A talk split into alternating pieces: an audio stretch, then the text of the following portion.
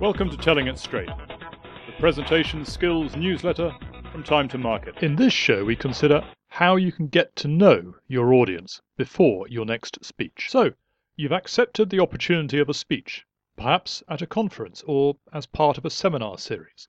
And, of course, you've already asked all the questions of your conference organizer. But before you get cracking with your conference speech, there's the small matter of your audience because you really should aim to find out as much about them as you can. Therefore, in this tip, we look at how to know your audience before a speech. It's always best practice to do your audience research up front and early. Why?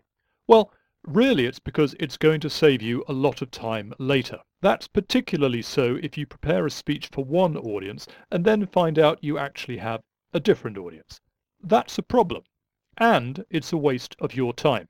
But fortunately, there are a few steps you can take to discover more about your audience. Step 1. Get hold of the delegate list from the conference organizer. Step 2. Analyze the job and industry data on the delegate list. And step 3. Profile your audience and then target their needs with your speech. These three steps are the basis for everything you need. Your first step is to get hold of the delegate list.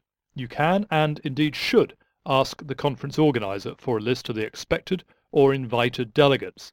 There's really no problem with asking for this list, but please note that the names on the list will be fluid until the day of your speech, because that's only to be expected really.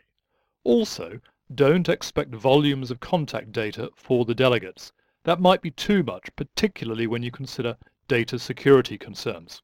But job titles and industry sectors are always valuable. So even if you only have these, that's great, because your second step is to analyze the delegate profiles. Consider which industries or which industry sectors are due to be at your conference, and then consider the job titles. Can you establish a pattern? Purchasing managers or industry specifiers, perhaps. And then, can you see a seniority profile? Will your audience be heads of function, or will they be general managers? Every bit of data helps. With the third step, you really have to earn your money, because here you have to establish the interests, wants and needs of your audience.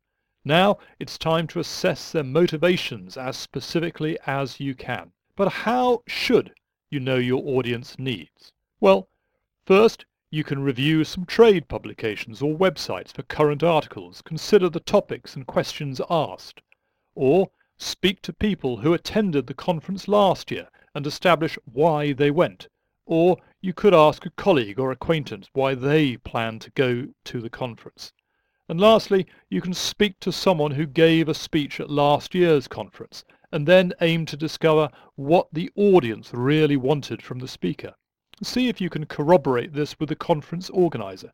They are always there to help. When you really do know your audience's expectations before you give your speech, then you have a great chance of success.